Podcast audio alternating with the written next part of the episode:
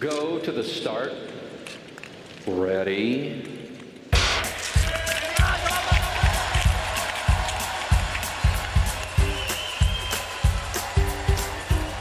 We moesten er een beetje vroeg voor opstaan en het dak, als dat er al was, ging er nog niet af door de geweldige sfeer.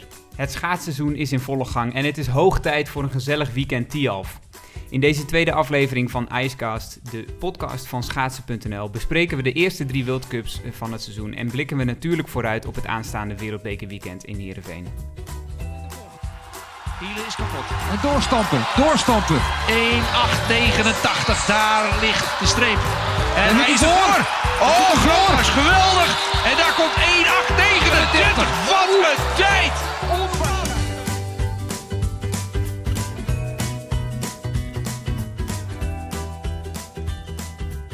Tegenover mij zit niemand minder dan de man die de bijnaam Bokito draagt.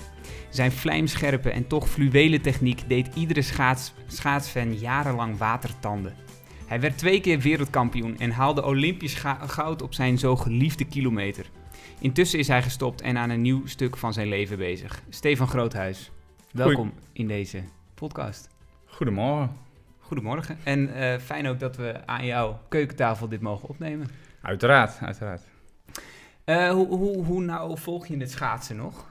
Ik moet heel erg zeggen, niet heel erg nauw.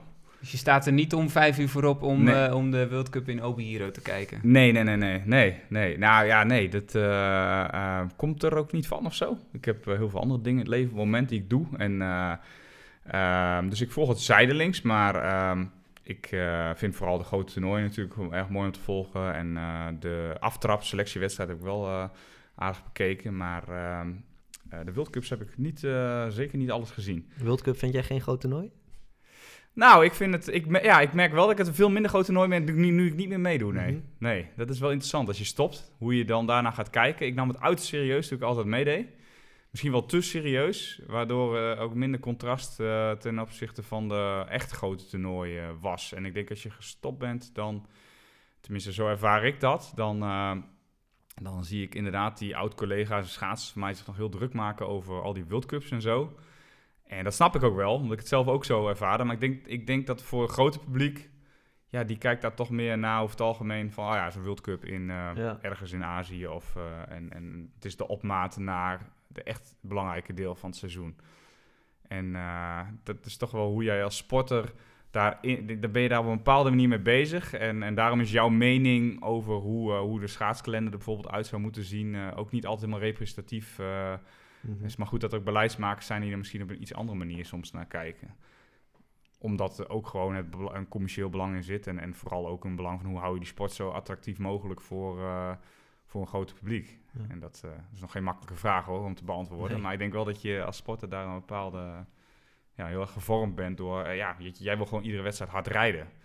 En dan wil je gewoon dat dat... ik vind het bijvoorbeeld heel mooi nu dat er gewoon World Cups op... eh, een beetje aparte plaatsen worden gehouden... waar het misschien niet altijd helemaal optimaal is eh, qua schaatsomstandigheden. Zoals in Polen en in, in Tomakomai. Inderdaad. Ja, eh, Ja, ja. inderdaad, ja, ik vind dat wel wat hebben.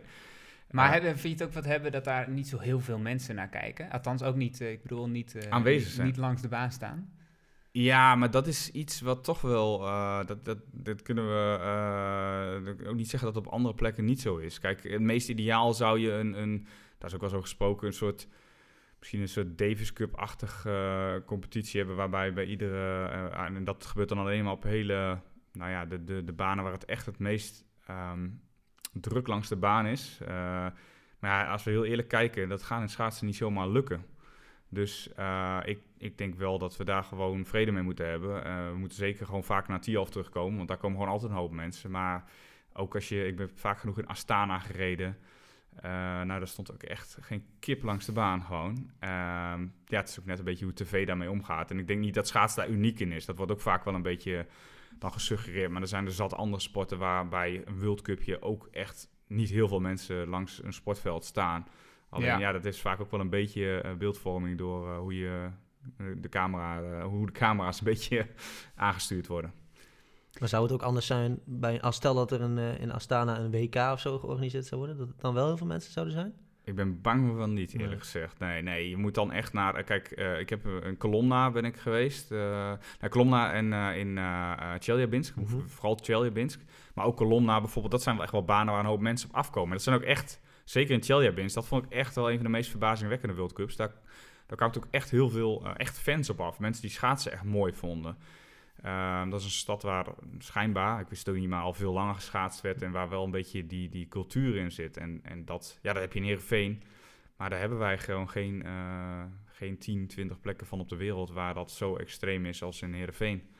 Dus ehm, ja, daar moeten we dan ook gewoon... eh, maar daarom, een WK zou ik dan misschien niet zo, bij voorkeur niet op zo'n, zo, zeker niet in Astana houden. Dat is natuurlijk sowieso een hele kunstmatige stad. Die stad is helemaal gewoon uit de grond gestampt. Mhm. en, en alles is daar gewoon als één groot eh, eh, circus daar uit de grond getrokken. Dus dat Maar is, hoe zit dat in Japan dan? Want in Japan is, is er wel een grote schaatscultuur in ieder geval. Eh, nou, ik moet ook eerlijk zeggen dat ik daar echt niet alle details van, van weet. Hoe, eh, hoe eh, eh, Hokkaido is dan in ieder geval nog het eiland waar het meeste het schaatsen omarmd is. Ehm, en in Obihiro zie je dat ook wel. Daar komen echt wel meer mensen op af. Ik bedoel, het is niet zoals in Tialf, maar daar staan in ieder geval echt wel meer fans. Maar ik moet je eerlijk zeggen dat ik echt niet weet hoe, hoe de schaatscultuur in Tomakomai eh, de- Niet? ervoor staat. Nee, nee, dus dat is toch... mensen, ja, blijkbaar ehm, komen daar mensen niet makkelijk genoeg op af. En Nagano was ook nooit super druk, moet ik heel eerlijk zeggen. Nagano is natuurlijk Nee. ook een plaats waar het schaatsen eh, heen gebracht is, omdat er Olympische Spelen daar waren. En daarna is er een beetje schaatscultuur ontstaan, maar die was daar voor die tijd, voor 98 niet. Dus ehm, ja, weet je, dat is gewoon hoe het is. En wat ik wel vind, is die buitenbanen, die geven wel, ja, het- soms ziet het een beetje treurig uit als het heel slecht weer is en regent of wat dan ook. Maar aan de andere kant hebben die wel hun eigen karakterrecht. Eh, en, en schaatsbanen, die zien er toch vaak eh, allemaal hetzelfde uit van binnen, vind ik. Dus dat vind ik wel een voordeel van. eh, nou, een van de mooiste voorbeelden is misschien wel natuurlijk eh, het EK van, eh, ik weet het jaartal niet meer, maar waar eh Rintje toen won in Budapest. Ja. Waar je natuurlijk een prachtig plaatje had. En ja, het was waarschijnlijk het, het belabberdste ijs wat je je kan voorstellen. Ik ben er zelf niet bij geweest. Maar ja, dat zijn wel, wel dingen die mensen echt herinneren. Ja. En straks hebben we het eh gecombineerd, eh, als ik goed zeg, eh, EK in, in Calalbo. Ja. Ja, blijft natuurlijk ook een fantastische plek. Dat gewoon, ja, ik vind het sowieso mijn meest favoriete plek ongeveer die bestaat, Calalbo. Maar eh, ehm, dat is zo mooi. Dat, dat, dat, dat geeft een bepaald eh brede beeld dan alleen die ijsbaan met, met die bergen eromheen. En ik denk wel dat dat misschien ook wel goed is om... Kijk, want dat is natuurlijk het grote voordeel wat wielrennen ook wel, wel heeft. Wielrennen komt, eh, nou die leggen gigantisch veel kilometers af. Dus die komen door van allerlei streken en beelden heen. En er zijn heel veel mensen die natuurlijk ook gewoon Tour de France kijken. eh, omdat ze ja. gewoon hele mooie beelden vinden. Dat deed ik ook Ja. toen ik 14 was. Eh, ik vond het wielrennen leuk, maar ik, vond ook, ik ging toen voor zelf voor het eerst op vakantie naar Frankrijk. En eh, daar, ga, daar ga ik straks heen. En dan zijn die bergen en dat vond ik geweldig gewoon, die landschappen te kijken. Dus ik denk wel dat je het schaatsen, dat, dat, dat sfeerbeeld van wat schaatsen ooit was... eh, buitensport, eh, kou, eh, ja, als je dat over kan brengen, dat dat, en dan moet je misschien soms maar voor lief nemen, dat, eh, dat het niet helemaal eerlijk is omdat het gewoon eh, de omstandigheden, Mhm. wat we natuurlijk ook hebben gezien in uh, Tomakomai, dat, dat dat zeker invloed kan hebben. Maar ja, dat is dan nou eenmaal zo. Uh, en dat is heel lastig voor een... Als jij echt topsporter bent, dan denk je van ja, flikker op. Ik wil gewoon dat, dat alles gewoon zo eerlijk mogelijk is. Maar van een beetje iets meer afstand, dan moet je denk ik ook wel gewoon... gaat het ook wel om die hele sport. Van hoe aantrekkelijk is die hele sport. Ja, dat... vorig jaar natuurlijk, het WK Allround, uh, de coolste baan van Nederland. Ja, ook niet gelijk omstandigheden. En, Nee. en, en, maar iedereen vond het geweldig natuurlijk. En, en ja, dat was toen ook het EK in Colalbo, geloof ik, toen met Ja. Wust en Sablikova. Ja. Het zijn toch wedstrijden die je Mensen blijft onthouden natuurlijk. En dat zijn ja. bijblijven. En dat is gewoon... Um, schaatsen is een super... Gek genoeg, want ik praat mezelf helemaal compleet tegen hier. Want ik was zelf... Als schaatsen was ik compleet anders. Omdat ik... Uh, uh, ik vond het mooie aan schaatsen is dat het super clean is. Het is gewoon, Ja. het is gewoon tijdrijden tegen elkaar. Uh, over het algemeen, zeker in binnenbanen uh, en Tialf, zijn, zijn de omstandigheden eigenlijk voor iedereen gelijk. Dus het zijn echt, de, ja, wat dat betreft, denk ik, een van de meest eerlijke sporten op dat moment. En misschien moeten we daar wel iets meer vanaf. En dan, uh, het moet, en dan bedoel ik minder eerlijk met dat het, dat het ook gewoon met, met minder omstandigheden af en toe gewoon, uh, maar wel meer karakter uh, laat zien. En dat was schaatsen, dat is natuurlijk ook iets wat de laatste 15, 20 jaar vooral is ontstaan met, met de opkomst van heel veel binnenbanen.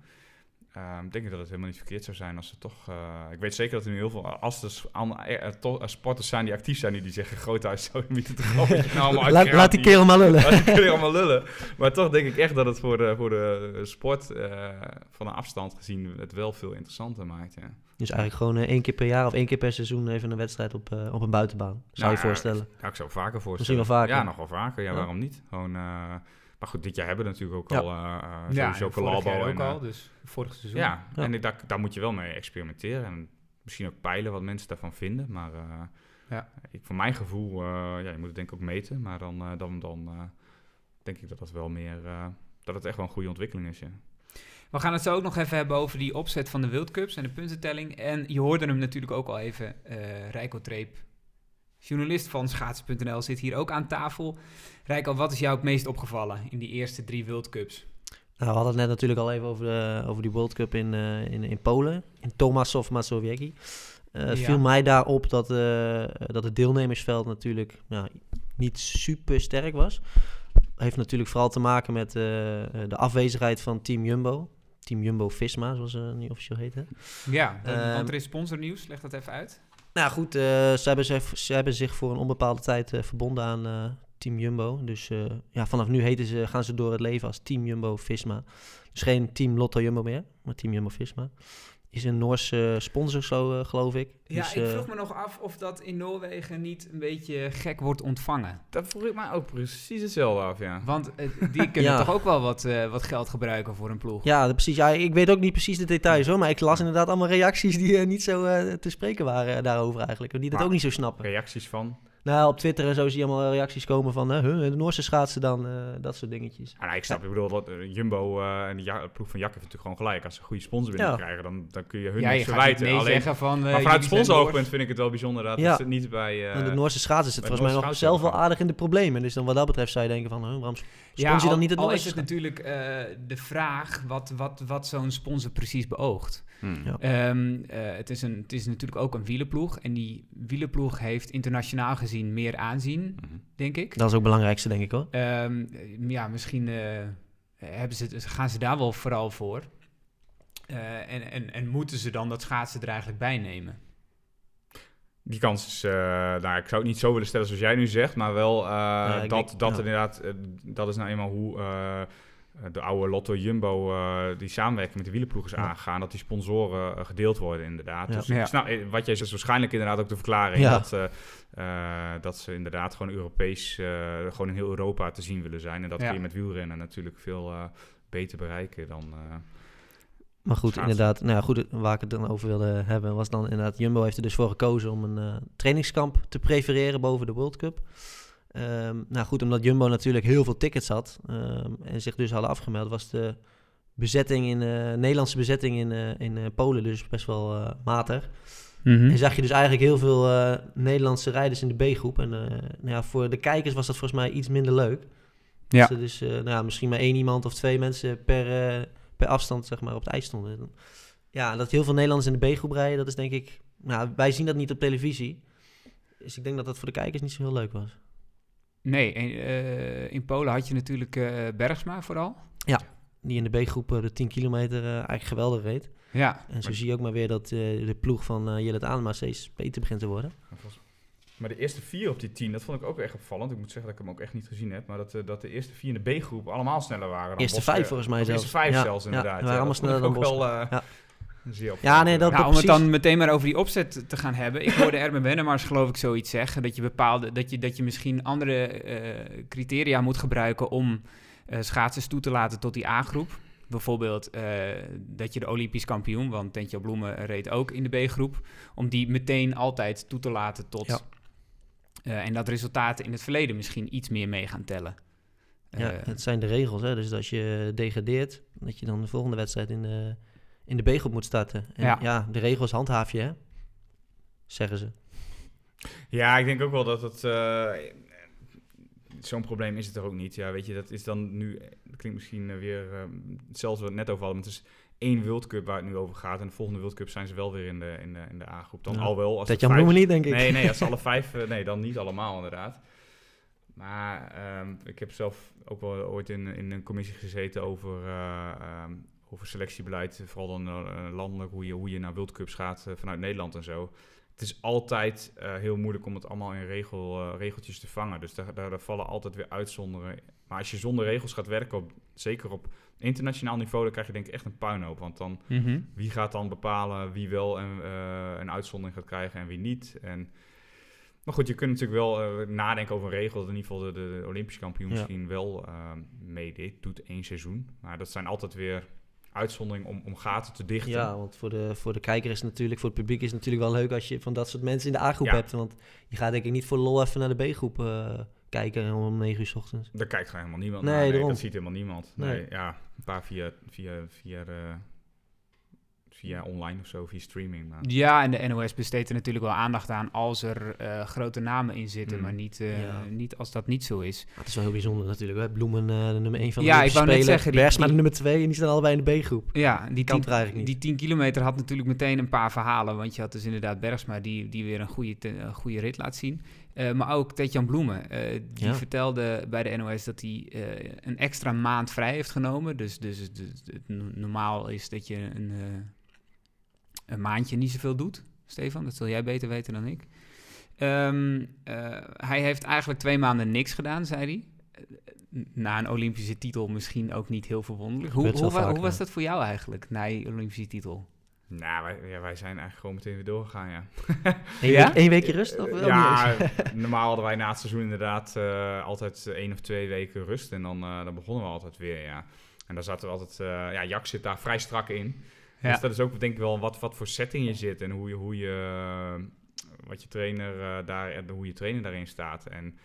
ehm, ja, daarin hobbelde ik dan misschien ook wel gewoon mee met, eh, met hoe, hoe het hele ploeg ging. En misschien, ja, ik kan me best wel voorstellen hoor, dat als je daar die vrijheid voor hebt en dat zo'n Ted Jan zegt van nou, ik, ik heb eigenlijk gehaald wat ik wilde halen. Maar en, jij, jij hebt niet echt de behoefte gehad om eens even een maandje in de, in de lampen te gaan hangen om de dag.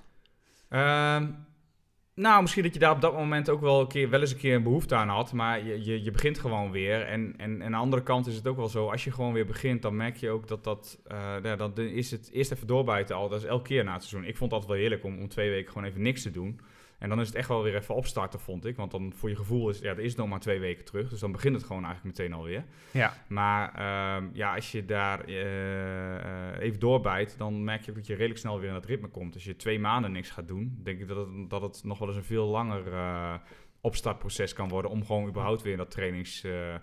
dus het lijkt me, het is ook wel zo dat ik denk dat het verleidelijk is om dan gewoon daaraan toe te geven. En denk van, nou, ik ga gewoon eens een tijdje helemaal niks doen. Maar ja, of je daar nou per se heel veel eh En heb hoe- je van wat je kunt ook natuurlijk wel met iets meer, iets, gewoon iets meer ruimte nemen in die eerste twee maanden. We hebben heus wel eens een keer ook gewoon na het seizoen eh, daarin gevarieerd. Of je begint eh, een week nadat het vorige seizoen is afgelopen meteen vol gas weer. Ja, vol gas, maar in ieder geval... eh, da- daarin zit ook wel een bepaalde... eh, kun je ook wel mee spelen hoe intensief je dat dan weer doet. Maar bij Bloemen was trouwens ook nog het probleem dat eh, de Canadese bond geloof ik eh, niet zoveel geld had. Ja, Dus eh, geen trainingskampen, geen, eh, nou, noem het maar op. hij zei dat hij er geld bij moest leggen. Ja, precies. Dus, eh, nou, Zo dat- erg zelfs? Oké. ja, Dan, dan weet maar dat speelt dus ook niet echt mee eh, in, in zijn ontwikkeling nu, zeg maar. Nee, ik snap dat de motivatie dan om door te gaan iets minder is. Ook als je dat enorme hebt bereikt wat je wil bereiken. Ja, dat is gewoon heel moeilijk daar. ehm, ehm, hij heeft natuurlijk, het is, vind ik een fantastisch verhaal, eh Ted-Jan, hoe hij natuurlijk uiteindelijk daar gewoon Olympisch kampioen is geworden. Eh, commercieel gezien is het alleen, eh, had hij beter in Nederland kunnen blijven en daar eh, Olympisch kampioen eh, kunnen worden. Dan had hij denk ik financieel gezien... eh, ja, maar was hij dan Olympisch kampioen Ja. Nee, dan was, hij, dan, was hij, dan was hij waarschijnlijk geen. Want ik Nee. denk inderdaad, dus dat is het mooie aan het verhaal, dat hij Olympisch kampioen is geworden. Omdat hij echt zijn eigen weg heeft verkozen Ja. in Canada. En hij was waarschijnlijk inderdaad nooit Nederlands Olympisch kampioen geworden vanuit Nederland. Maar eh, eh, ja, ik weet ook, eh Shani Davis bijvoorbeeld is natuurlijk ook gewoon, eh, heeft ontzettend veel gewonnen. Meervoudig Olympisch kampioen. Maar ehm, ja, commercieel gezien eh, is dat niet, eh, heeft hij daar nooit heel veel uit kunnen halen. En dat is Nee. gewoon dat die sport zo eh, ja, niet gezien wordt, helaas, eh, in Amerika voor hem. Je hebt nog bij uh, Shawnee in de ploeg gezeten, hè? Een jaartje? Allerlaatste jaar, ja, Ja. klopt, ja. Ja, ja nou was hij niet, eh, hij ging dan af en toe op trainingskamp mee. Dus dan kwam hij invliegen en dan ging hij een keer mee. Het is niet zo dat hij het hele jaar toen meetrainde, maar het was eigenlijk wel heel erg echt leuk. Want eh, zo leerde ik hem op een hele andere manier kennen. Hij was Mhm. natuurlijk altijd... eh, de tegenstander. Toen vertelde hij ook wel eens van ja, wij zagen jou en Mark en Simon. We hadden toen zo'n treintje, Simon Kuipers. eh eh, Ja. dat is echt wel zo- zo'n blok waren wij toen. En daar had hij een hekel aan, zei hij niet. Maar ik vond het altijd een beetje van... eh, Keek hij een beetje tegen... nou, daar op- keek ik natuurlijk niet tegenop, want hij was uiteindelijk gewoon Ja. zeg maar, steeds beter toen. Maar eh, ik denk dat het ook wel een soort van, ah, jaloezie weet ik niet, maar wel van, nou ja, die gasten hebben het wel natuurlijk daar in Nederland wat dat betreft goed voor elkaar. Maar, is dat niet eh, hoe de rest van schaatsland tegen de Nederlandse ploegen Ja, ik denk, denk wel dat dat best wel zo kan zijn. Dat, dat er nu een aantal buitenlanders zo naar zo'n Lotte Jumbo-ploeg eh, kijken. Eh, ja, aan de andere kant is het natuurlijk een beetje onzin. Want als jij in zo'n... Je hebt gewoon de kans gekregen om in zo'n ploeg te zitten. En dan, dan vind je dat natuurlijk mooi. Daar kun, je, daar kun jij niks aan doen dat dat nou eenmaal daar zo goed geregeld is. Dus dat is natuurlijk een beetje onzin argument vanuit... Ja. Maar ik snap die beetje jaloezie die er is, is er wel. Maar het mooie was met Shani toen, toen ik het laatste jaar bij hem in de ploeg kwam, toen, toen konden we eigenlijk wel heel goed met elkaar overweg. En ik vond het ook heel mooi om te zien hoe, eh, hoe behulpzaam hij eh, was en ook, ook echt heel veel wilde leren. Ook nog aan mij, maar ook aan andere eh, jongere sporters bij ons in het team. Dat hij daar heel erg bij de hand pakte. En dus het is gewoon een hele, hele goede gast. Wel een hele eigenaardige gast. Dat wel. Ja, Ja. Ik, ik kan me herinneren dat jij een Ja. keer vertelde over het fietsen. Dat, wij altijd, dat jullie altijd netjes met z'n tweeën naast elkaar fietsen. En hij er altijd een paar honderd meter voor of achter fietste. Ja, nee, hij ging echt... eh, daar fietsen deed hij dus... Had hij, heeft hij amper ooit gedaan. Dat deed hij in Amerika. Deed, ja, dus hij deed deed aan hardlopen, maar als, als, als duurtraining. Maar fietsen, dat... eh, alle Nederlanders fietsen heel veel, maar dat eh, hij niet. Dus eh, hij ging dan wel mee fietsen, maar dan... ja, dan fietste hij echt een paar minuten mee, maar dan werd hij al onrustig. En dan ging hij de 30 meter achter fietsen of zo. En dan haalde hij zo weer de groep in. En dan ging hij weer 30 meter voor fietsen. En echt totaal... eh, het was ook gewoon gevaarlijk. Want hij, ja, hij zat gewoon echt niet heel stabiel op de fiets of zo. Dat, eh, dat zorgt gewoon voor zoveel ongelukken. Dus eh, wat, wat dat betreft was het maar goed dat hij er voor en achter fietste, denk ik. Want eh, we hadden zo een keer met de hele boel aan de grond gelegen. Ja. anders. Nog gevaarlijk ook. En waar was hij nog meer raar in? Ah, raar, ja, eigenaar. eh, want zo misschien eigen, Eigenaardig. dat is ook, ook, ook zijn kracht. Omdat hij... eh, dat is wel zo dat zo'n jongen heeft natuurlijk wel in Amerika veel meer... Dat is gewoon zo. In Nederland word je, word je wel meer af in de watten gelegd. Er is gewoon een systeem waarin je ingaat. Daar, daar hop, nou, hoppel je in mee. Je probeert natuurlijk je eigen keuzes in te maken. En je kunt daarom ook wel minder je eigen keuze maken in Nederland. Omdat het gewoon veel meer bepaald wordt al door hoe een team in elkaar zit. Ehm, maar aan de andere kant is het ook wel heel goed, zoals een Shani, dat je eh, daar veel harder voor moet vechten om, om, om nou, eigenzinnige keuzes te maken en te doen waar jij echt in gelooft. En in Nederland is dat allemaal veel meer al, ehm, ja, dan word je veel meer in die watten gelegd. En ehm, ja, het meest bijzonder vond ik inderdaad wel dat, eh, dat, eh, dat fietsen bijvoorbeeld. Maar nou, hij maakte wel veel meer ook nog bewustere keuzes van als in training ehm, onderweg voelde van, nou, dit is voor mij eh, te weinig. Dan ging hij rustig gewoon nog een uurtje door of zo. Maar Mhm. hetzelfde deed hij ook andersom, zeg maar. Als hij eh, een keer dacht van, nou, ik vind het wel mooi geweest, dan scheidde hij gewoon mee uit. Dus dat, dat, dat, dat, dat was eh, ja, echt hij schaatstraining, dat hij gewoon op een gegeven moment nou, nee, het voelt gewoon toch niet zo heel goed. Dus ik, ik stopte gewoon mee. Maar wij dachten echt van, huh? We zijn gewoon midden in die training bezig, maar... eh, eh, Maar dan kon hij ook maar hij kon ook maken, gewoon na de tijd gewoon weer het ijs op gaan. Dat wij dachten van, nou ja, we hebben nu wel een flinke trainingsweek achter de rug. En eh, we gaan gewoon, eh, nu gaan wij eh, eens even rusten, koffie drinken met z'n allen. En dan ging hij gewoon weer het ijs op en ging hij nog weer even aan de gang. Ja. Eh, ja, dat, dat zijn van die dingetjes die eh, je ziet dat hoe hij daar heel anders in eh, nou ja, zichzelf opgevoed heeft. Ja. Maar ik heb wel echt heel veel respect voor gehad hoe hij ja, zo hoog niveau ja, tegen geschaatst heeft ja, gewoon. En helemaal bijna op zijn zijn eentje. Ja. toch echt wel op zichzelf. En altijd, hij heeft natuurlijk echt wel slim, denk ik, eh, samenwerking gezocht met vooral met short tracks en Ja. Calgary ook. En eh, altijd wel weer met andere weten samen trainen, maar wel altijd op zijn eigen voorwaarden of zo. Dat was wel, eh, wel knap. Ehm, gaan we door, eh, ja, die 10 kilometer, daar hadden we het over. Ehm, eh, Bloemen, Bergsma, komt het nog goed met Kramer, dacht ik. Ehm, nou, het komt nooit meer goed met Kramer. Dat, tenminste, nou ja, nee, zijn rug gaat, eh, gaat echt niet beter worden. Dat, eh, dat, dat zegt hij zelf ook, dat zegt Jack Horry ook. Mhm. Het is alleen de vraag van eh, hoe kun je het zo, nou ja, zo stabiel mogelijk houden dat hij er zo min mogelijk last van heeft. En daar zijn ze nu nou, met de hele ploeg mee naar op zoek eigenlijk. En als hij het er wel een beetje onder controle weet te houden, dan denk ik wel dat hij zijn oude niveau zeker weer gaat halen. Ja. Dat, daar ben ik niet bang voor, want zijn, zijn talent, zijn kwaliteit, dat, ja, dat staat buiten kijf volgens mij. Dus ik denk wel dat hij, eh, dat hij nog wel eh, hoog oog gaat gooien. Maar hoe, hoe moeilijk is het om, om zonder veel arbeid op het ijs, want volgens mij is dat het, eh, het grootste verhaal, hè? Dat, hij, dat, hij, dat hij niet zoveel op het ijs kan doen omdat dan die rug opspeelt. Hoe moeilijk is het dan om die conditie vast te houden of om dat uit te bouwen of om die topvorm te bereiken? Nou, nou, die conditie eh, is, moet op zich niet zo'n probleem zijn. Want uh, die kan je natuurlijk op heel veel andere manieren ook uh, trainen. Um, alleen, ja, je, je, kunt wel veel minder specifiek trainen natuurlijk. Dus je hebt, je hebt, die space, schaatsen natuurlijk een, een aparte manier van sporten. Je moet in 90 graden hoeken gaan zitten. En vooral dat ook statisch vast zien te houden. Um, dus specifiek trainen is, is vaak wel belangrijk. Um, en voor Kramer is het wel zo dat hij natuurlijk het altijd gedaan heeft, omdat hij eigenlijk gewoon altijd goed was, een heel jaar goed was. Kijk, je hebt sporters die je soms een heel jaar niet zag. En dan, uh, nee, Marianne Tim bijvoorbeeld was veel minder voorspelbaar, maar die stond op een paar keer hele belangrijke momenten stond ze er in één keer. En dat, dat was niet hoe Sven het altijd gedaan heeft. Dus Sven's grote uitdaging wordt denk ik wel om eigenlijk een soort Marianne Timmer te worden van... Uh, Moment als hij nu, Ja, en dan, dan kan het nog wel. Ik geloof zeker dat Sven dan ook... Uh, misschien staat hij gewoon in één keer op de WK's straks en uh, ja. rijdt iedereen zoek. Maar de vraag is inderdaad of... en dat, dat, daar heb ik ook mijn twijfels over of hij... hij weer een heel seizoen van voor tot achter op het hoogste niveau gaat rijden. Dat, dat denk ik, zie ik ook niet zomaar weer gebeuren.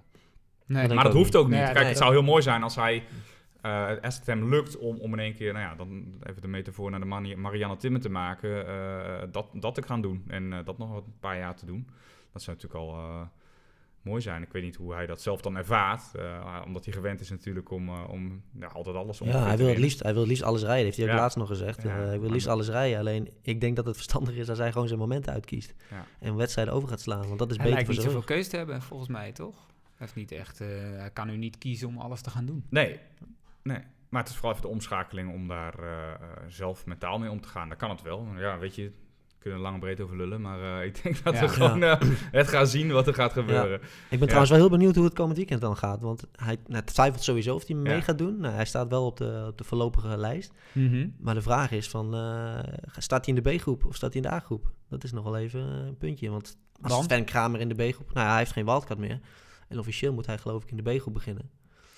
Dus ja, Sven en de ICU de... heeft al laten, uh, laten merken dat ze niet echt uh, meedenken, met, nee, meedenken met de KNSB. Nee, daarom, of je zag het afgelopen weekend namelijk ook. Dus, uh, met Imke bedoel je? Ja, nou goed, ja, nou goed ook met Bloemen en Bergsma die in de B-groep ja, zaten. Ja, Daar nou precies. um, maar met Imke Voormeer, dat, dat was natuurlijk het, ja. het meest schrijnende voorbeeld van, uh, van de afgelopen tijd. Die uh, in Polen, in Tomasov, mocht starten op de 5000 meter. Zou mogen debuteren zelfs. Ja. Werd haar verteld door de KNSB natuurlijk. En ze komt daar en uh, er wordt er verteld dat ze helemaal niet mag starten. Ja, heel bijzonder hè? Ja. ja heel sneu voor dat meisje. Ik, ja. uh, ik heb zelf ook eens zoiets meegemaakt en ik weet gewoon dat het, het is zo heel rottig. Dat ik begin 20 en uh, toen, toen had ik heel af en toe dat ik me plaatste voor een wereldbeker. Dan mocht ik één of twee rijden en dan keeperde ik weer uit de World Cup eigenlijk. omdat ik net niet, net niet goed genoeg was. En toen had ik een jaar niet gereden ik weet niet meer welk jaar, maar... En toen werd ik uh, uitgenodigd door de KNSB om dan de World Cup in Bazelga te gaan rijden. Want er zouden een paar afzeggingen zijn. Uh, Bjorn Nijhuis, Erwin Wennemars reden toen en die zouden niet gaan rijden, eentje. En toen, uh, ik had al mijn spullen al gepakt en toen echt de dag van tevoren, ik was ook ongeveer klaar om het vliegveld te rijden, werd nee, je hoeft toch niet te komen, want uh, het is nu net niet zo schrijnend als bij nee, dan, want die was er al. Jij was nog in ja, Nederland. Maar ik was nog in Nederland, maar het was wel dat ik echt, ah nee toch, ik ja. was zo op voorbereid van, ik mag een World Cup gaan rijden en dat ja. vind je dan zo mooi. Ik kan me zo voor meisje ook voorstellen dat je eerste World Cup gaat rijden. En dan, uh, ja. Ja, dat zit enorm op. Maar zij is natuurlijk al wel 30, hè? Jij was toen 20. Ja, daarom. Dat ook nog een keer. En het is gewoon heel sneu, ja. Dus hopelijk... Uiteindelijk, uiteindelijk was het verhaal dat zij, um, uh, je moet ook limiettijden, ja daar houden we in Nederland eigenlijk niet zoveel rekening mee, want er ja, zijn er geloof ik 824 per afstand die die limiettijden kunnen rijden. Zij had de ja. limiettijd ook gereden op het World Cup kwalificatietoernooi. Alleen het World Cup kwalificatietoernooi was, was niet, niet een World Cup kwalificatietoernooi, zo bleek. Althans, uh, nee, nee in ieder geval die wedstrijd werd niet aangemeld bij de ISU. Of tenminste, de KNSB zegt weer van wel, alleen heeft uh, de ISU daar nooit op gereageerd. Dus ja, dat is nu een beetje de discussie eigenlijk die gaande is. Maar um, ja, hij, staat dus niet, uh, hij stond dus niet uh, bij de ISU aangemeld. Dus telde die wedstrijd niet. En zo heel veel wedstrijden heeft Vormeer eigenlijk ook niet gereden in de vorige seizoenen. Of vorig seizoen eigenlijk en dit seizoen. Dus zij had gewoon die limiettijd dan net niet gereden. Dus uh, uiteindelijk, als je die, die wedstrijd even niet meetelt. Ze werd dus, als kleine revanche nog wel derde in Alkmaar ja, een dag later. Dat vind ik dan wel weer mooi dat ze meteen denkt van... nou, ik ga wel gelijk terug naar Nederland. Kan ik in ieder geval nog een marathon ja. rijden. Ja. En dan vervolgens nog een derde worden. Nou, ik vond er in de commentaar ook nog vrij mild. Ze was niet echt eh, heel rancuneus Nee. of zo. Nee, ze zei ook, ja, ik kan hier verder ook niks aan doen. Eh, ik heb eigenlijk alles gedaan. En, en ja, het is een fout van iemand anders eigenlijk. Ja, Kan ik, Ja, ja. Zo'n iemand op kan, ja, ergens op een kantoor die waarschijnlijk net is vergeten Ja. eh, een of andere regel eh vinkje ergens aan te, aan Ja. te vinken. Ja, dat is... eh, is heel sneu, heel triest. ja ik, ik snap dat je daar helemaal gek van wordt als topsporter. Door, door naar, de, naar, de, naar de lange afstandsspecialisten die we nu hebben in Nederland. Eh, Stefan, jij had het zo net over de factoren, de elementen op een buitenbaan. Nou, Mhm. daar heeft Esmee Visser natuurlijk eh, kennis mee gemaakt in eh Tomakomai. Ehm want ze werd daar achtste, geloof ik. Nee, volgens mij nog lager. eh. Dan gaan we even dat erbij zoeken. Ja, nou, goeie. Daar, werd, eh goh, daar hier druk in de papieren eh, Ja, nou. Ze won, ze won in ieder geval de 3000 Twaalfde. meter in, in Obihiro. En toen in eh Tomakomai eh, kwam de wind eh, om de hoek kijken. Ja, ehm Esmee is natuurlijk eh, echt een eh, heel licht meisje. Dat kan iedereen zien. Dus eh, Ja. ja. die weegt geen gram te veel. Nee. Dus dan, ja, onder zulke omstandigheden gaat dat eh, extra opspelen. eh. Isabel Whiteman won. Eh, Ja. een Canadese. 10 seconden sneller dan Visser, hè? Bijna. Ja. Is dat verrassend?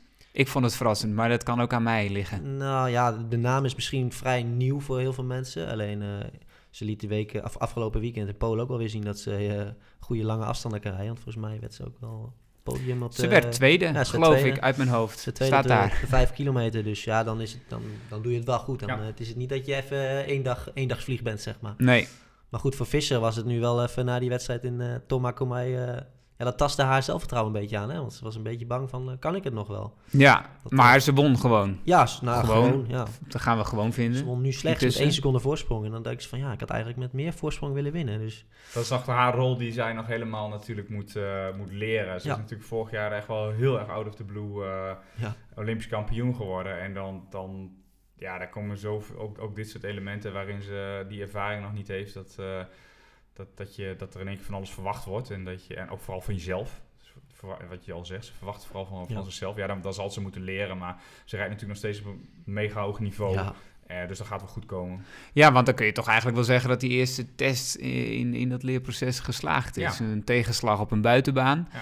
Eh, en vervolgens Ja, eh, twee weken erop gewoon winnen. Ja. toch die knop om kunnen zetten eigenlijk. Hè? En dat, Maar die zelfkritiek. Ze wint dus. En eh, de voorsprong is niet groot genoeg. En ze baalt dat ze de techniek niet vast kon houden in de laatste twee, drie ronden. Ja, dat is. eh, Dat is eh, toch wel- Sport is eigen. Ja, dat ja. is sport is eigen. En je moet ook leren. Ik ben zelf.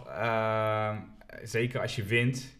Is het misschien soms handiger om gewoon eh, dat dan maar even te verbloemen of zo. Dat, eh, Dat je heel blij bent. Ja. Nou en- ja, heel blij. Je hoeft natuurlijk.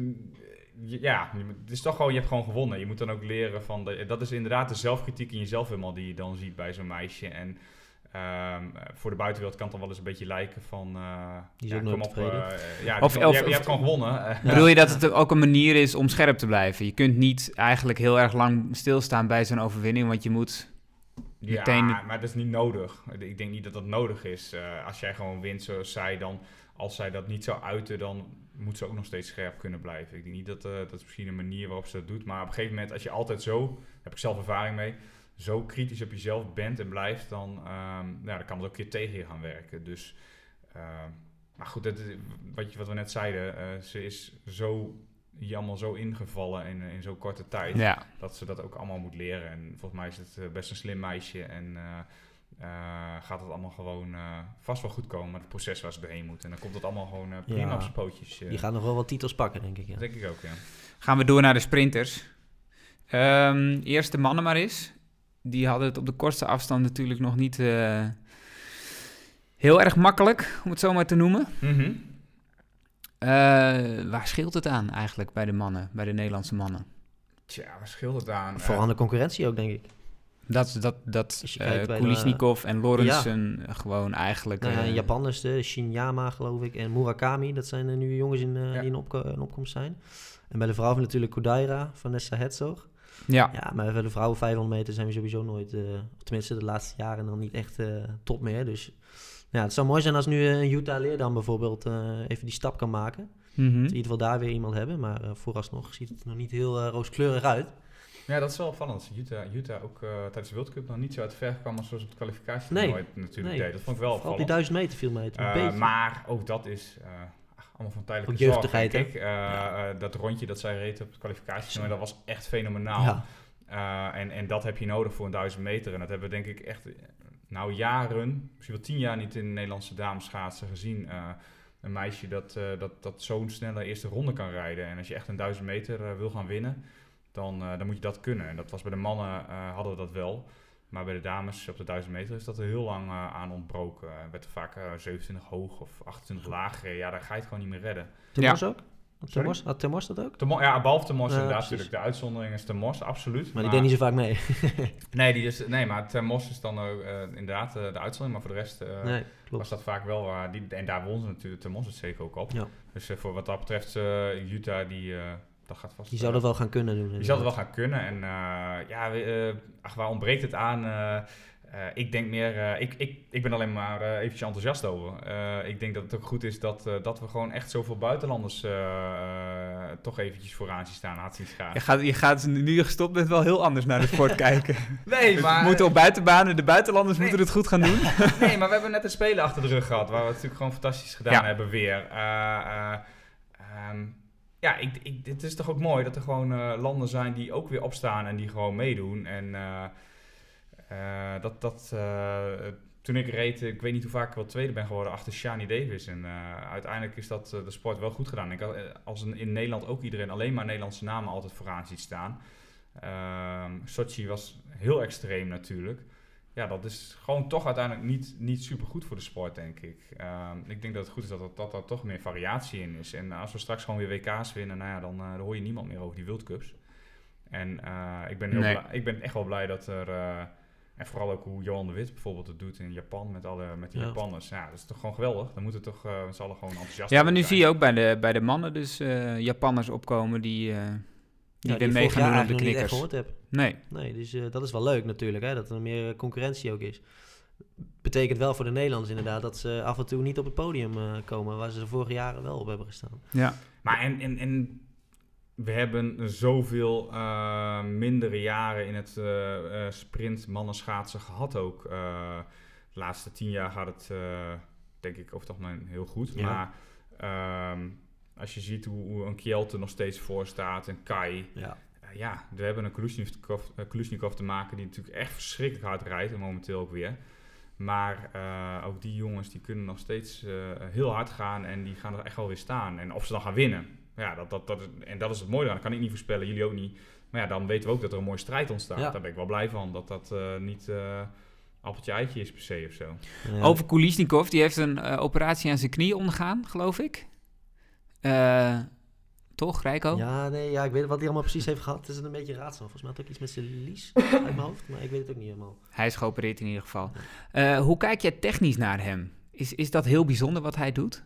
Ehm, nou ja, je ziet gewoon dat het eh, technisch is het gewoon. ehm, je ziet of iemand hem ze raakt en je ziet gewoon dat hij zo belachelijk veel power eh, er in zijn slag kwijt kan. En ehm, ja, ik denk dat dat. dat ehm, wat ik zelf ook vaak had, dat men- bij mij keken mensen vaak ook van, nou ja, ik heb niet, niet een hele snelle slag, maar je, mensen zeggen van ja, waarom, waarom ga je eigenlijk, het voelt eigenlijk misschien apart dat je minder hard gaat dan bijvoorbeeld een, of soms harder ging dan een Erben die, Ja, die, eh, een hoe veel hoger ritme ja, had. Maar de kracht zit hem er vooral in, inderdaad, om, om gewoon een enorm eh, veel power in die slag te doen. Hij heeft dan nog een langere reach, dus dat noemen we nog langer, eh, nog, nog, nog een iets langer bereik dan dat ik met mijn slag had. En dat, eh, en wat vooral zo bijzonder is, dat hij eh, tegelijkertijd, en dat, dat kon ik niet, of niet zo goed in ieder geval, ehm, ook nog eens een keer daarbij kon eh, starten en, en vooral die eerste 200 meter bijvoorbeeld ook zo makkelijk eh, kan versnellen. Maar niet, niet op een zoals een Jan Smeekers het doet op een mega hoog ritme, maar gewoon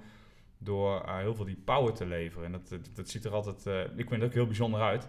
Dat hij dan eh denkt van nou, zo hard gaat het nou ook weer niet. Of het ziet er qua bewegingsritme niet zo snel uit, maar dan opent hij weer echt belachelijk hard eh, Ja. de eerste 100 of 200 meter. Ja. Dan zie je een beetje vergelijken, gelijkenis met jou en?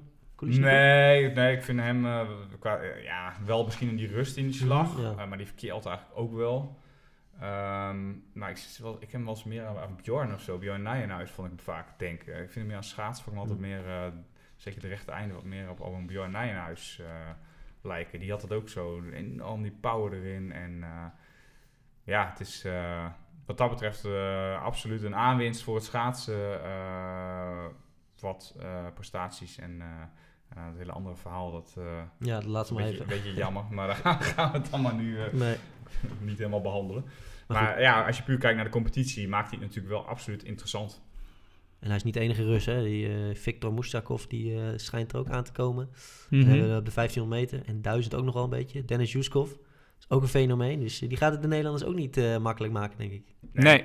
Ja, die 1500 meter is ook echt wel eh, eh, bijzonder. Ook wel, wel de tijden waarmee Obihiro... En ook, maar dat moet ik ook nog wel zeggen, die Kulusnikov... eh, waarmee die die 1000 won in eh Obihiro. Dat, eh, ja, dat is gewoon echt eh, belachelijk gewoon. Ja. Eh, moet je 1-7 gewoon op, op zo'n laaglandbaan weer rijden. En het zijn niet Olympische Spelen, hè, zoals afgelopen jaren in Korea. Het is gewoon een World Cup aan het begin van het seizoen... waar, waar eh, echt nog niet alles al zo op scherp staat. En dan gewoon 1-7-8 was het geloof ik rijden. Nou ja, Ja, dat was Het echt, eh, ja, niet, echt onwaarschijnlijk.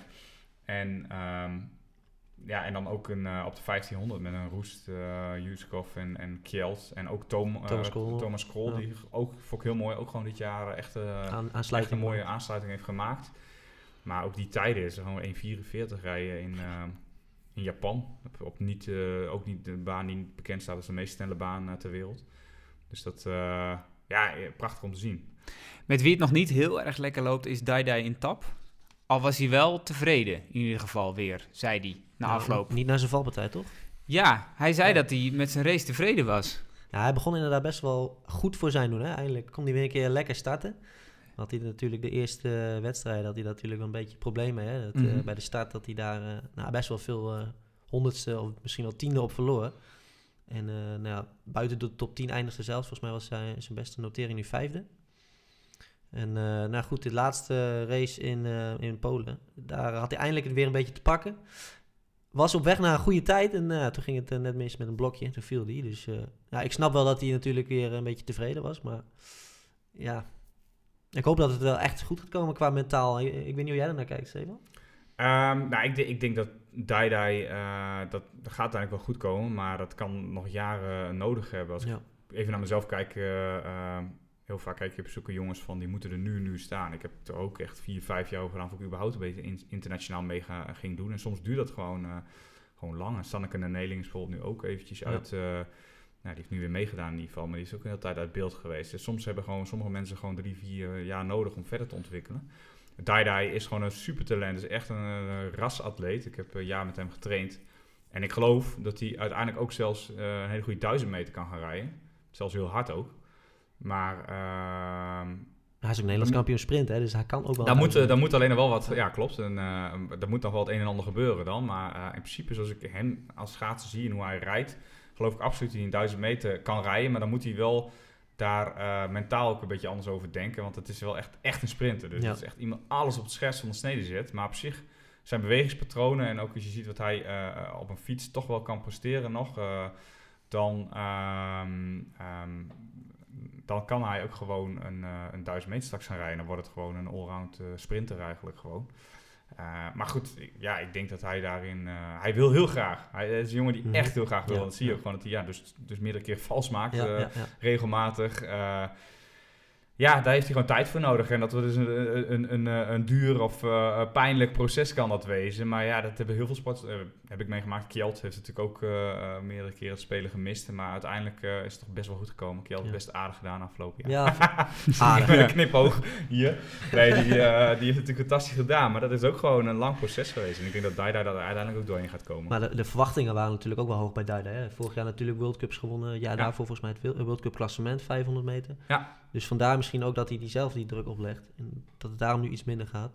En jij noemde net Sanneke, maar die heeft natuurlijk niet zo heel veel druk. Ja, die is één keer Nederlands kampioen geworden. ja, klopt. Maar verder rest heeft hij internationaal natuurlijk nog niet eh, echt eh, top gereden, laat ik het zo zeggen. Nee. Dat is denk ik wel weer het verschil. Dus dat we van Duida misschien verwachten dat hij wel ja, en het ta- podium en- zou kunnen rijden. En is ook een andere persoonlijkheid natuurlijk. eh, is ook is iemand die echt wel nou ja, de, de, ervoor gaat in, in alle opzichten en, en dat ook Mhm. uitdraagt.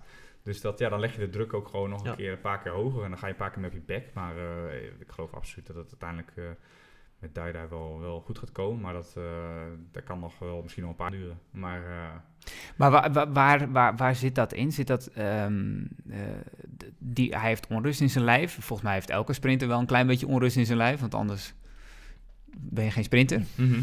Ehm, maar hoe levert dat problemen op, zeg maar? Hoe, hoe uitzicht dat bij hem? Nou ja, op de eerste plaats, hij, hij is heel... Het is echt een... een, een echt een, hij komt echt vanuit de sprinthoek, zo denkt hij ook. Hij, hij heeft atletiek gedaan vroeger ook. Hij is supergoed in, in bepaalde uh, atletiek oefeningen uitvoeren. Dat is, het is heel, ja, wat we noemen snappy of zo. Het is gewoon heel, dit gewoon, gewoon dat, dat super scherp bij hem allemaal.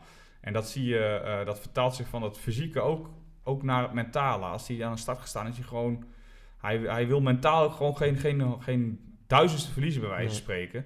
Maar ja, daar hebben we natuurlijk de gevolgen ook, ook van gezien afgelopen jaar. Dan, dan is, wil hij zo graag en zo scherp dat hij uh, daar de moeite heeft om die rust te bewaren. Om, uh, en dan gaat hij, uh, en hij heeft, wat ik heel knap vind aan de andere kant, is dat hij juist ook wel daar wel heel veel in heeft geleerd. Want toen ik hem eerst zag schaatsen en starten ook, was, was het zo onrustig dat, dat, het, dat het hem ook technisch heel veel kostte. En um, hij heeft al veel meer rust in zijn slag weten te brengen. Om gewoon wel te durven bijvoorbeeld iets dieper te gaan zitten op een duizend meter bijvoorbeeld ook. Zul je gewoon uiteindelijk moeten zakken, zakken, zakken en in die hoeken gaan zitten. Terwijl hij de neiging heeft natuurlijk om als een echte 500 meter rijden gewoon dat ritme erin te gooien.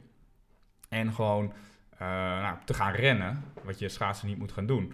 En hij moet uh, gewoon durven zakken. En ik heb hem dat meerdere keren wel zien doen. En soms lukt het hem helemaal niet. Dan, dan lukt het hem weer niet. Maar dat is wel iets, al een, een, winst. Als je dat af en toe wel durft te doen. En gewoon in die hoeken durft te gaan zitten. En dan kun je echt hard gaan op een 1000 meter bijvoorbeeld ook. Maar ook...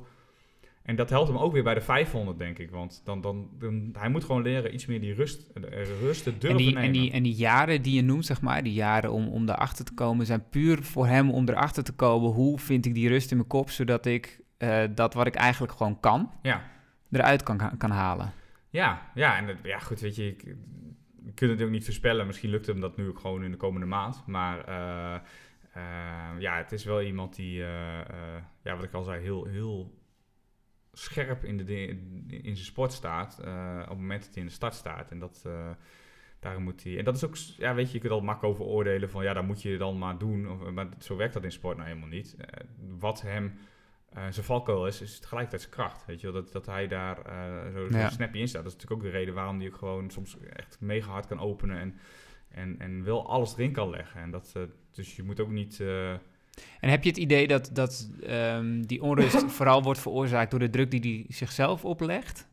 door dat te graag willen? Of, of ook inderdaad door wat, wat jij zegt, Rijko, die, die druk die er uh, van, buitenaf. van buitenaf is, omdat hij al wat gepresteerd heeft? Ja, maar uiteindelijk uh, draait alles erom uh, wat jij er zelf van maakt. En, uh, kijk, hij, dat had ik zelf ook. Ik had, ik had ook, toen ik steeds vaker vierde werd, had ik ook steeds meer het idee dat de hele wereld vond dat ik nou ja, een loser was of die, die, die het allemaal niet waarmaakte. En er waren natuurlijk wel wat signalen voor dat, dat, mensen dat soms, sommige mensen dat vonden.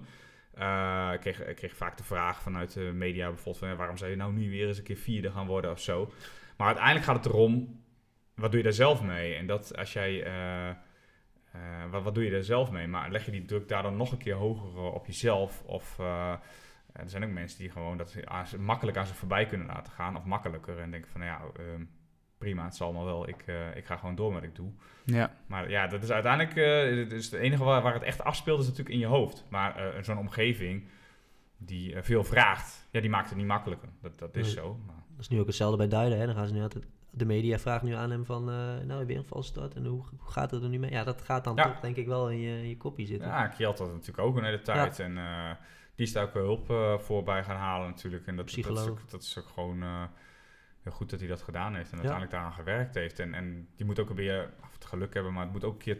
Het kan ook zo in één keer vallen, hè? weet je wel. Kijk, als het in één keer wel twee, drie wedstrijden achter elkaar gebeurt ja, dan kan je er ook in één keer doorheen zijn. Dus dat, uh, het hopen bij, voor Daidai dat dat maar denk je dat, keer Denk je dat het bij Daidai wel in zijn kopje zit? Die valse stadjes en uh, die Tuurlijk, die, die valse stadjes, nou zeker. Dat, dat zal hij vast zelf ook wel toegeven. Dat, dat, dat, dat is natuurlijk, dat is denk ik die scherpte die hij wil hebben. En ja, maar dat, sport, topsport is sowieso, zeker sprint tot en met 1000 meter is, is allemaal, bijna alles is mentaal zou ik willen mm -hmm. zeggen.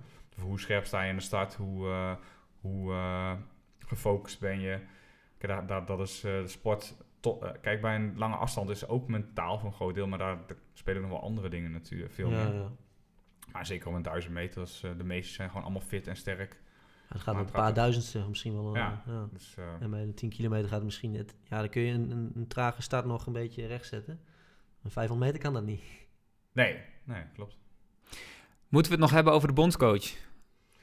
Boah, ik vind het niet zo heel interessant, Hmm. maar als je het over wil hebben, dan wil ik er best wat we, over hebben, we, hebben, we zeggen. hebben het er vorige keer al over gehad. Hij is er niet.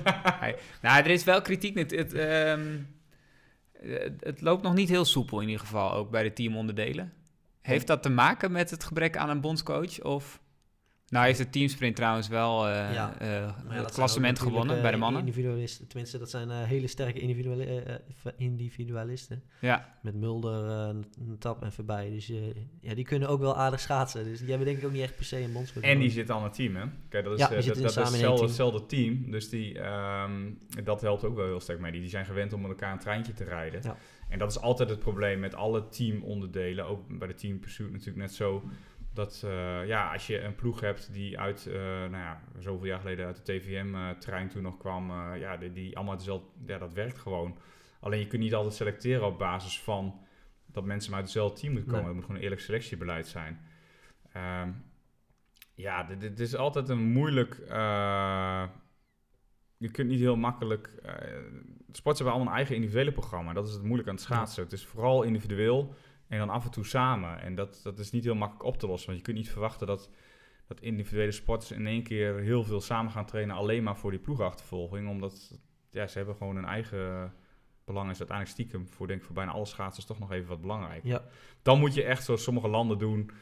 Echt eh, een paar mensen die dedicated gewoon eh, alleen maar voor die ploegachtervolging gaan. En dan van, er al voor, voor van het seizoen gaan zeggen: dit wordt de ploegachtervolging. En voor de rest gaan die jongens ook gewoon geen individuele nee, afstanden precies. De rest is bijzaak. Er is een bijzaak. En dat, eh, maar dat is in Nederland denk ik niet te realiseren. Dat is ook geen reëel, reële, reële optie voor Nederland. Je gaat niet zeggen van eh, als, eh, als een Patrick Roes nu eh, eh, ehm, toch mee wil doen van nee, je bent niet van tevoren bedacht, dus we gaan jou Nee. niet. dat zou denk ik ook niet handig wezen. Dus je moet het doen met zoals te hebben. En ehm, ik denk, wat mijn mening is over de bondscoaches dat, en het hele beleid, dat het daar vaak veel te ingewikkeld wordt gema- gemaakt in het verleden. En dat we deden alsof het voetbal was, waarbij, eh, ja, waarbij echt eh, hele ingewikkelde samenstellingen en, en- Tactieken. en, En, tactieken en weet ik veel wat allemaal bedacht werden. Jongens, eh ja, het is Want heel, het is heel eigenlijk- kort door de bocht, maar het is acht rondjes linksom met z'n allen. Geen gezeiken, gewoon rijden gewoon. is, is het niet wat voor jou, hè, Stefan, bondscoach? Bondscoach, ja, ja, ja, ja. Dat, dat heb ik nu, eh, dat heb ik van nu bondscoach en dan, eh dan is dit de tactiek. toernooi- en dan jongens, voer het even uit gewoon. ja, elk toernooi even roepen, jongens. Acht keer. Nee, maar dat is, dat is het vaak wel hoor. Dat is het echt zo. Dat is echt zo. Het is, het is, het is niet, niet zo ingewikkeld. Alleen, we maken er zo'n poespas van. Omdat het ook gewoon voor de media heel leuk en interessant is allemaal als er veel meer over gepraat en gesproken wordt. Eh, terwijl die schaatsers weten echt wel wat ze moeten doen. Maar is het daarom ju- niet juist meer zonde dat er zoveel ophef over is? Als het... Nou ja, ehm, het maakt het wel moeilijker voor Ja, een toekomstige zonde, bondscoach. eh, ja, de, de, bedoel, we hebben de hele gauw rond het spelen van Sochi gezien met, eh, met Jorrit Bersma. Ja, dat, is, dat vinden mensen prachtig, joh. Dat zijn mooie verhalen. Ja, ik, ja zo, zo, zo, zo kijken mensen ernaar. En da- daardoor krijg je dat soort toestanden. maar de KNSB kijkt er waarschijnlijk niet zo naar. Weet ik niet of ik... Ja, ja KNSB, dus de KNSB, daar werken 40 man of zo. Wat is dat? Ik denk Ja, nogal, niet- wie, wie, wie van de KNSB bedoel je dan? Ja. Ja, geen idee, inderdaad. Ehm, nou ja, ik, ik bedoel meer dat, dat, dat ze natuurlijk het niet prettig vinden waarschijnlijk... dat er eh, nu in de media ook wordt gesproken over het gebrek aan een bondscoach. Dat er eh, kritiek is vanuit eh, de schaatsers zelf. Gepruts noemde Sven Kramer het dan. Mhm. Ja, nou, en, en, en Simon Schouten bij de laatste, Ja. bij de laatste World Cup zei van... ja, we weten helemaal niet waar we aan toe zijn. Dus ik weet me ook niet zo goed waar ik me op kom voor kan bereiden. En Ja. voor hem is het natuurlijk een, een belangrijk onderdeel. Mhm. Want stel, hij zou zich daar helemaal op kunnen richten... Ja. Mhm. nou ja, dan is dat voor hem wel interessant.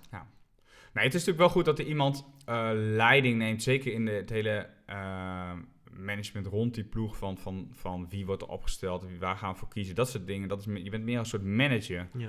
terwijl eh, dat moet gewoon opgelost worden. Alleen waar ik een beetje moeite mee had het verleden is vooral dat, dat het sporttechnisch vaak ook gewoon een heel eh, ingewikkeld eh, ding wel van werd gemaakt. Kijk, dat je nou zorgt dat er iemand, iemand is die daar verantwoordelijk voor is, zoals de afgelopen jaren, dat lijkt me prima. Maar ehm, ja, het, het klinkt alsof dat het een soort fulltime job is, maar volgens mij is het gewoon echt een baan die... eh, er moet alleen iemand gewoon verantwoordelijk voor gesteld worden. En die Ja. gaat gewoon zeggen van zo gaan we het doen.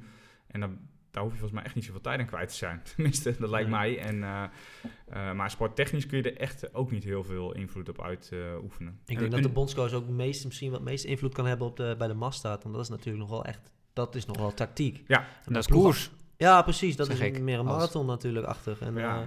Een team, eh team pursuit, ja, dat is gewoon eh, rondjes rijden, Ja. wat je zegt.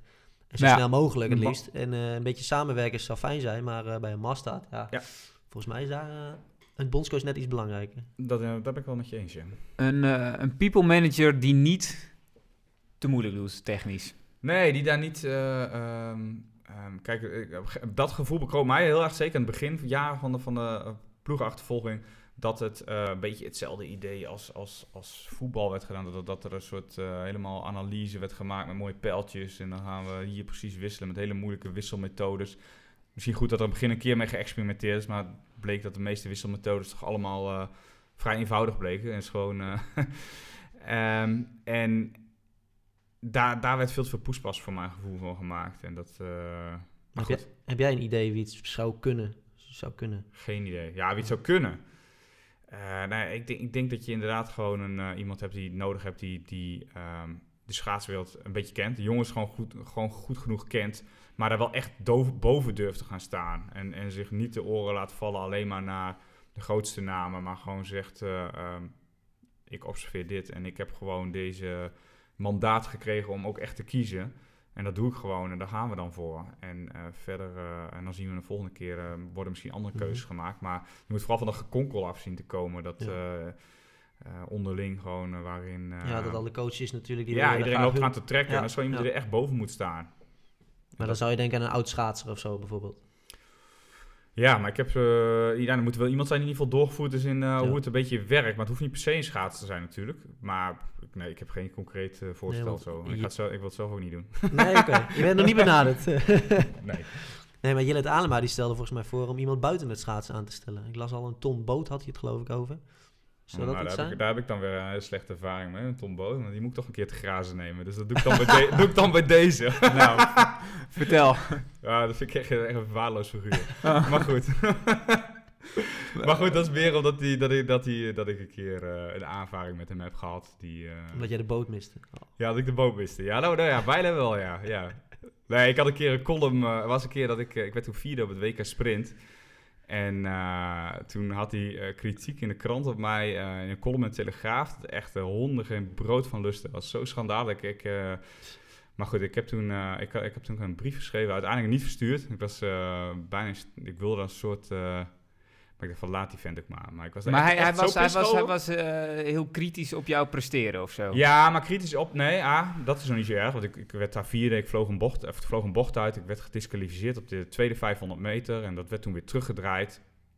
Maar ehm, hij eh, verweet mij dat ik eh, niet in de spiegel keek. En dat ik geen zelfkritiek had of zo. En toen dacht ik van ja. Ik, ik heb volgens mij zat zelfkritiek. Eh, ik heb. eh, Maar ken, ken die, ken, Nee, ik had hem ook nog nooit gesproken. Hij kende mij niet. En dat vond ik vooral mee. Dat is met van, sommige van Ja. dat soort columnisten. Dat is ook waar hij bekend op staat. Hij begint gewoon mensen gewoon mokerhard af te, af te branden. Gewoon, terwijl hij helemaal niet echt doorgevoerd is in die Nee. sport. Niet weet wat er speelt. En ja, toen dacht ik echt wel van... Dat, daar heb ik echt helemaal niks mee. Met, eh, dat ze, dus ik, ik denk dat zo'n kerel ook gewoon in de kast keren de hele boel op stelte heeft. In, eh, in, in, ook in de ploegachtervolging. Dus Ja. eh, ik stem absoluut tegen eh, Tom Oké. Boot wordt Bij deze. geen dat, is, dat is hierbij ook besloten. Ehm, dan tot slot, we gaan naar Tialf. Of we. Ik niet, waarschijnlijk. Ik wel. En jij wel, eh, om daar eh, de World Cup te gaan zien. Nou, Eindelijk weer- eindelijk weer een wedstrijd Daar zijn we dan ook wel een beetje aan toe, toch? Dat er zo'n echt zo'n Ja, weekend is Nou, waarin iedereen enthousiast is. Dat het gewoon het hele weekend live is ook. Ja. Ehm, daar ga ik dan nu even vanuit. Dat weet ik eigenlijk helemaal niet zeker. Ehm, maar we zouden het ook nog even hebben over die opzet van de World Cups. Want sinds dit jaar is de puntendeling eh, anders. Waardoor je eigenlijk, als je het klassement wil winnen, niet meer een... Kun je niet permitteren om, eh, om weg te gaan, tenminste. Eh, of je moet echt... stel bijvoorbeeld een Kjell Nuis wint de volgende duizend meters allemaal. Ja, Zou die nog mee kunnen doen om de eerste plekken, denk ik. Maar nou ja, nu, hij is nu een keer weg geweest. Dus hij is nu flink gekelderd in in de ranglijst. Dus die kans is niet zo groot meer dat hij hem gaat winnen. Daar baalt hij zelf wel een beetje van, maar hij moet mee. Ehm, Met, met de ploeg bedoel je, Met de ploeg, trainingskamp. ja, ja. Ja. Ehm, maar het is dan ook, je moet dan wel voor het klassement willen gaan, zoals Irene Wust, die wel terug is gekomen naar Polen. Eh, maar het is dan weer niet zo dat je bijvoorbeeld voor de grote toernooien afhankelijk bent van die World Cups om je te plaatsen. Want je hebt als land gewoon, dus de kleinere landen zijn natuurlijk wel eh, afhankelijk van hun individuele sporters. Maar Nederland kan het zich waarschijnlijk wel permitteren om, Ja. eh, Ja, we om- hebben genoeg andere om anderen te rijders. sturen die Ja. inderdaad ook eh, genoeg punten pakken of genoeg eh, startplekken bij elkaar schaatsen. Ja, dat is het inderdaad. Je moet startplekken voor je land verdienen. Mhm. En je kunt dus niet als schaatser... Is, dit nou, is dit nou de manier om Nou die ja. World Cup toch interessanter te maken voor de buitenwereld dus? Het is, het is een optie inderdaad. Volgens mij stelde Erben Wennemars het ook voor. hè, Om het zo te gaan doen. Dan, eh, ja, dan, dan, dan motiveer je die schaats natuurlijk wel echt om aan die World Cups eh, mee te Ja, je bedoelt dat je persoonlijk uh, Je startbewijs, Ja, eh, dus- startbewijs moet stellen. veilig stellen. Ja. Ja. precies. Ja, nee, dat, dat is de manier denk ik om mensen eh, te laten rijden. Want dat is Ja. ehm, uiteindelijk eh, een jak of welke ploeg dan ook, die maakt gewoon een afweging van wat zijn uiteindelijk de, de, de hoofddoelen van dit seizoen. En eh, daar, daar moeten we er gewoon kunnen zijn. En, en blijkbaar in deze opzet is de World Cup niet belangrijk genoeg. eh, want eh, uiteindelijk gaat het om de WK's. Ja. En maakt ze dus de afweging om niet te gaan. Dus dan moet je, als je wel wilt dat iedereen rijdt, moet je dat soort maatregelen gaan nemen inderdaad. Ja. Precies. Dat zou de manier zijn om, eh, om te zorgen dat iedereen gaat rijden altijd. Ja, want nu worden die World Cups volgens mij toch een beetje gezien als trainingswedstrijden. Ik weet was het ook in jouw tijd? Ja, jij zei dat je nou heel ja, serieus hele nam, maar- luxe trainingswedstrijden wel, maar het is, het is ja, eh, je hebt gewoon eh, een soort eh hiërarchische schaal van eh, de, de allerbelangrijkste. Dat één is WK, Ja. spelen en daarna WK en daarna Misschien nog een EK. ja, bijvoorbeeld ik heb ook in het jaar van Vancouver, Spelen Vancouver 2010 hebben we ook gewoon een WK sprint overgeslagen. Dus sla je gewoon een WK sprint over Zo. om, om, om terwijl ik echt wel goed voor stond als sprinten toen, daar gewoon misschien echt wel podium had kunnen rijden. Ehm, maar ja, je- uiteindelijk nog belangrijker is dat de Spelen. En dan kijk je gewoon van hoe, wat is het volgens ons de meest optimale route om daar te gaan winnen. En dat, dat doen ze hun ook en dat snap ik ook wel. Eh, wil je daar van een afstandje die hele sport eh, anders benaderen dan, en, en zorgen dat wel iedereen alle World Cups rijdt, ja, dan moet je zorgen dat er dus mechanismes in zitten dat, dat ze niet anders kunnen. Nee. Als je dat wil afdwingen. Ja, dat- ik denk niet dat je er ook heel veel aan gaat veranderen. We hebben nu uiteindelijk een World Cup finale in Salt Lake eh, Ja. begin maart uiteindelijk, ja. En dat is misschien ook een beetje eh, wat dat betreft eh, dan een... eh moesten naar de maaltijd bijna, naar al die WK's. Maar ja, aan de andere kant, hoe erg is dat? Ja, het is dan gewoon iets minder belangrijk. Nou ja, je, hoort je dan- wel van de rijders die daar heel graag naartoe willen. Hè? Want daar kunnen ze wereldrecords rijden. Ja, vanuit schaatsen gezien. Ja. Maar vanuit publiek gezien is dat misschien. Vanuit Nee. publiek gezien is dat eh, meer most naar de maaltijd misschien. Ja. eh, want dat is dan toch minder belangrijk. Eh, het is ja, tuurlijk. Iedereen wil daar geloof Ja, ik. ja, die heeft, die heeft zichzelf lekker Nou de, ja, la- de lat lekker hoog gelegd. Ja. Valt bij mij toch? Zo. Dat je al heel jaar van tevoren erover hebt dat je daar een wereldrecord gaat ja, ja. rijden. Ik dacht van nou, kan ook een afleidingsmanoeuvre zijn. Hè? Dat ze ondertussen dan straks gewoon op de WK, alle WK's binnentrekt. Ja, ja, en eh, alle en pakt. daar alle druk vanaf heeft. En, en daar gewoon wint. Zou me niet... eh, zou misschien Nou ja, zou zou is doorgaans vrij helder in, eh, in En haar doelen. Ja. Jawel, maar het Ja, kan ja. natuurlijk ook zo werken dat ze eigenlijk eh, ook zelf wel die focus legt op al die wereldrecord, of dat wereldrecord en dan uiteindelijk gewoon WK's wint. stiekem... eh, En dan de ja. wereldrecord, want dat is echt, dat is wel echt een dapper doel hoor, moet ik zeggen, toen ik Ja. dat hoorde. Ik dacht van, dat, eh, dan, maak je, dan leg je de lat voor jezelf wel echt heel hoog. Ja. Als jij ga- gaat zeggen van eh, een jaar van tevoren, hoe lang roepen, roepen ze dat, al? eh, ja. ik ga dan over een jaar een wereldrecord Ja. rijden op die ene plek, op die ene Op die baan. afstand, ja. Dan moet wel echt alles, alles helemaal goed gaan. eh, Ja. Ja, maar de goed. afstand zei ze dat ook. Ze wil volgens mij op de 1500 meter willen ze het gaan doen. Ja, ja, dat, dat, doe je, dat doe je. Dat kan ook goede drie kilometer. Maar. Ja. En dat is nog, ja, bij, bij, een, bij een spelen doe je dat in feite ook. Maar ja, dan, dan zijn er toch nog iets meer factoren en tegenstander. eh, Hier heb je ook echt, echt een tijd die je weet gewoon echt die tijd moet je gaan rijden. Ja. En, eh, maar ja, goed, wel stoer dat ze het doet hoor. Ja. Ze heeft wel zoveel gewonnen, dus ik vind het eigenlijk Ik wel een vind cool, cool trouwens doel. Over ja, Wust gesproken vind ik haar wel goed al in vorm. Want Voor haar doen. Want normaal is ze altijd eh nou, een beetje... ja. Voor nog niet zo goed inderdaad. Nou, eh, ook in het licht van Tetjan Bloemen, eh, dat is misschien wel iets om ontzag voor te hebben. Ik bedoel, zij heeft toch alles al bereikt. Eh, en dan Ja. nog een keer bij de Olympische Spelen eh, het goed gedaan. En, eh, ja, zoveel doelen heeft ze niet meer over. Hè, dus, en, ze gaat, er- en ze staat er gewoon weer in, eh in Thomasov, omdat Ja. dat fijn is voor het eh World Cup klassement. ja. Ja, ja, maar Ir- Irene en Sven zijn de laatste... ja, hoe lang is het nu al? Meer dan tien jaar. eh, ja, dat zijn natuurlijk gewoon misschien wel de grootste. Grootste ooit misschien Ja. wel bijna. Dat is, toch gewoon, dat is ontzettend bijzonder hoe die al zo lang er altijd hebben gestaan. Dat is eh, heel apart, ja. Daar kunnen we eh, Ja, niet veel meer, alleen maar niet respect. veel meer aan toe te Alleen maar respect. ja. Goed, zijn we er door, denk ik. Nou, we moeten Eh, nog even wat Stefan nu doet. Ehm, op sportgebied of... eh, Nou, gewoon, wat zijn je huidige werkzaamheden? mijn huidige werkzaamheden. Ik werk twee dagen in de week voor eh, een biermerk. Kijk. en, eh, en de Zwarte Cross. Dus ehm, daar doe ik een paar projecten voor. Voor eh, vooral een beetje MVO-achtige dingen die zij in de eigen regio doen, waar ze vandaan komen, de Achterhoek. Dus daar eh, hou ik me mee bezig, twee dagen in de week als projectleider. En ik eh, doe drie dagen in de week heel wat anders. Ik ben drie dagen in de week timmerman. Kijk, Echt waar? Ja, zo. dus eh, ben ik op de bouw aan het werk. En ehm, dan hou ik af en toe gewoon nog wat presentaties. Maar goed, dus echt een ratje toe noem ik het altijd maar. Mhm. Maar ik, ik ben vooral, ik doe alles als ZZP'er. En ehm, ik kom, eh, eh, ik heb, eh, ik heb eh, werk genoeg zeg maar. Ik doe, doe Mhm. zat, maar eh, het is echt, een, ben je echt van alles en nog wat. En dat vind ik juist ook leuk. En het kan maar zo zijn dat ik over een paar jaar weer heel wat anders doe. Maar eh, Je bijvoorbeeld bondscoach bent van... eh, Ja. ja, nee, ja, ik, ja, nee, schaatsen. Van Ja, zie ik zo nog niet, niet, niet direct maar weer Nee, dat wou ik vragen. De, je, de- heb je Nee, ik ben, ik ben wel gaan, eh, een soort, ik noem het maar adviserend trainer bij het RTC Oost. Maar ik moet heel erg zeggen dat ik, daar, dat ik daar niet heel veel toe kom daar heel veel bij te zijn. Maar ik probeer meer te kijken van hoe werkt zo'n RTC nou en, en kunnen daar misschien ook wel eh, andere eh, stappen in gemaakt worden om dat anders te... eh, en ik vind het gewoon leuk om, om, om, om te, ja, met, met die jonge mensen te kijken van hoe ze nog iets beter kunnen schaatsen. En er wat over te brengen van mijn kennis over vooral ook materiaal bijvoorbeeld. Dat is vaak op zulke, in zulke gewesten of RTC's nog, nog betrekkelijk weinig kennis over. Dus heb ik laatst bijvoorbeeld een, een soort clinic gehouden over eh ronden, buigen eh, enzovoort. Maar ehm, ja, om daar eh, fulltime trainer of iets te gaan worden, nee, die ambitie die, die heb ik niet. En op sportgebied zelf ben ik, ben ik karate gaan doen. Vind ik zelf echt helemaal te gek. Zo. Ja, dus dat. dus ik, ben, ik vind het ook heel leuk om andere sporten te gaan doen. Ik ben crossfit, dat doe ik ook nog. Maar dat sluit wel meer aan op wat je sch- schaatsen gewend bent. Beetje kracht uithouden, Ja, ja. vermogen sport natuurlijk.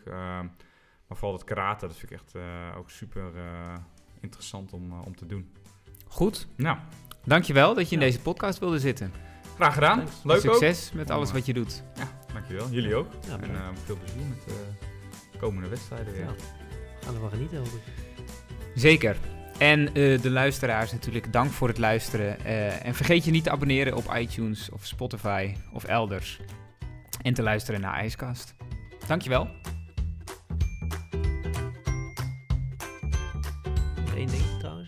Maar dat is... eh, Winactie? ja, winactie inderdaad. Mike had het over dat je kaartjes kon winnen voor de zilveren bal.